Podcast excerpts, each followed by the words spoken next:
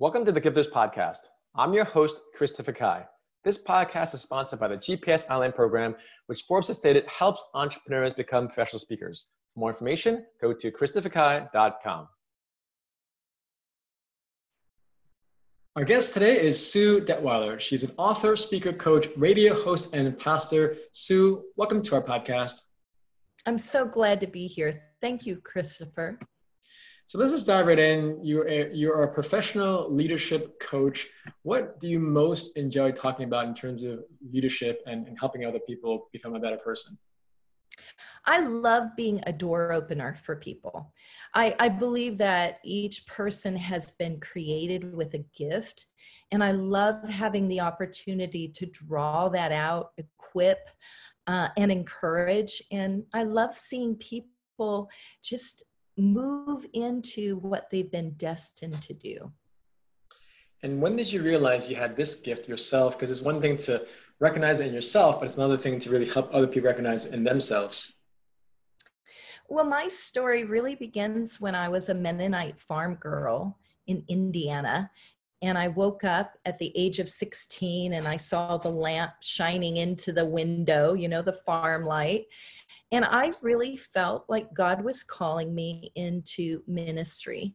Uh, but there was only one problem. I didn't know of any women in ministry. I'd never heard a woman preach on a Sunday morning. And so I kind of assumed I would be a missionary. So, beginning this call to ministry and how God just over and over again made room for my gift, that I I have had this passion for helping others find that place where their gifting can really be launched. That's great. And so let's talk about women in ministry. So I was born and raised Catholic, so there aren't any female priests yet. And so yes. there, there are certain denominations, I guess, in the Christian faith that do have women as ministers. Yes, and and really, um, growing up as a Mennonite girl, I was actually licensed and later ordained in my home church. What, so what does that mean, by the way, Mennonite? I don't, I don't know what is Mennonite, that. If you've never heard of Mennonite, just um, think of very conservative. Kind of go to Baptist and go more conservative. So wow, my okay. my grandma wore a covering on her head Many of the women of the day wore coverings on their head. Um, uh, farmers, um, uh, not Amish, but historically connected to the Amish. Um, so uh, just a very conservative upbringing. And I'm very thankful for it, Christopher, because there's so much about um, being hardworking, frugal, kind, courteous, all of those things I learned from my upbringing. That's great. So how did you go from being a Mennonite to being a, a pastor? Because like I said, it's, it's, you're a pioneer in that sense, you know?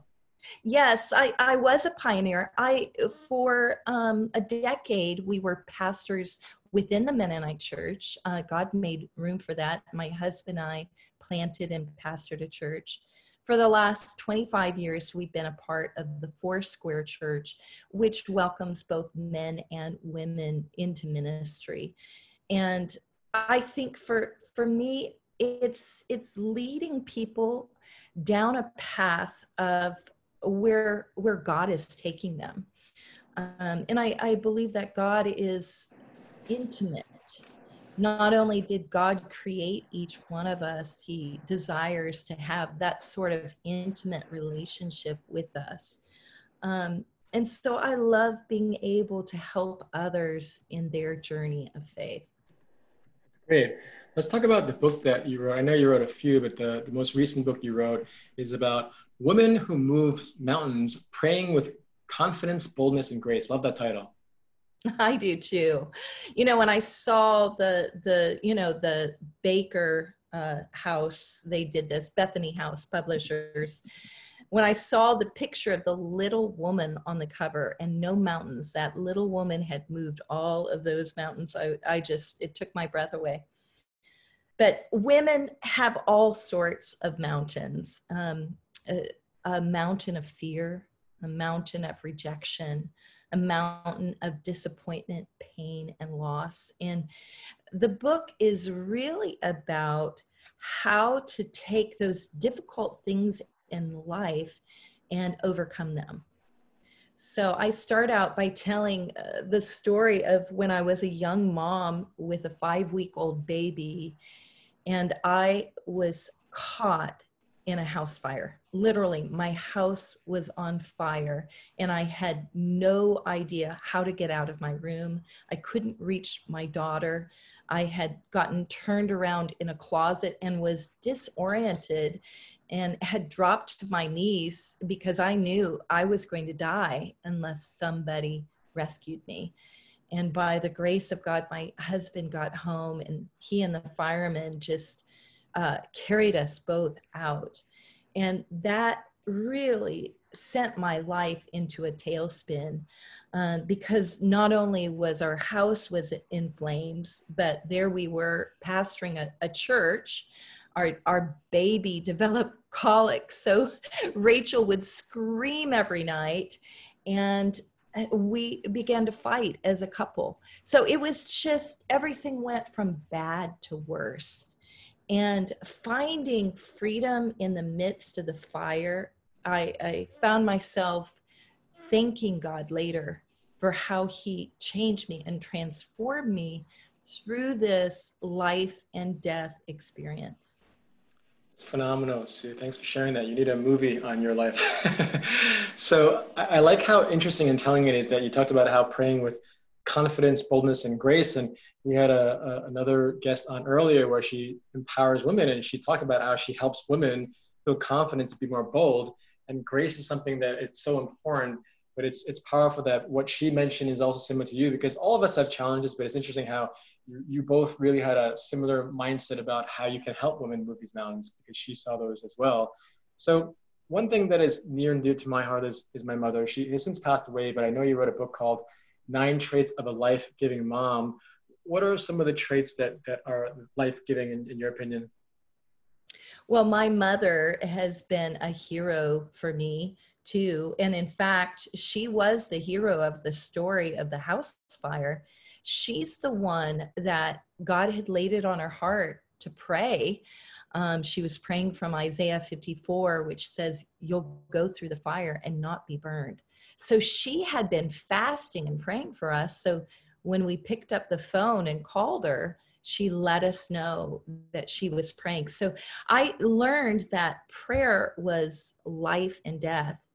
And my mother was one that she exhibited the nine traits of the Holy Spirit, uh, or the nine fruit of the Holy Spirit, which is the nine traits of a life giving mom love, joy, peace, patience, kindness, goodness, faithfulness, gentleness, and self control. Is that from the gospel or where is that from? Because I, I, never. That's Galatians 5. And uh, what it basically means from Christian faith is that as we're connected to the vine, Jesus Christ, out of our connection, our intimacy, the fruit of his life um, pours into ours. And the fruit of the Holy Spirit, which is mentioned in Galatians 5, really embodies what I think a life giving mom provides for her children. Um, that that love, that knowing that you are loved is so basic to human development. We all need that. Yeah, that's that's very powerful. So one last question I have for you is whether you're a mother or father, what's what do you feel we can all do each day to have some of these more powerful life-giving qualities whether you're a male or female? What's what's the one trait that you feel that right now we we need more than anything else at this point? I believe we need an intimate relationship with god and to have that time of uh, really that divine exchange of letting go of the burdens in our lives and receiving uh, his fruit into our lives that we can share with others. Great. Sue, thanks again for being on our podcast. How can our guests stay in touch with you and read your books? I'm pretty easy to find if you know how to spell my name. Uh, first name Sue. Last name is Detweiler. D E T W E I L E R. I have a website by that name, but also you can find me easily on social media. Great, Sue. Thanks again for your time. Have a great day. You too. Thank you for listening to our Gifters podcast. If you want to turn your story into a successful speaking or coaching business, go to christopherkai.com for details.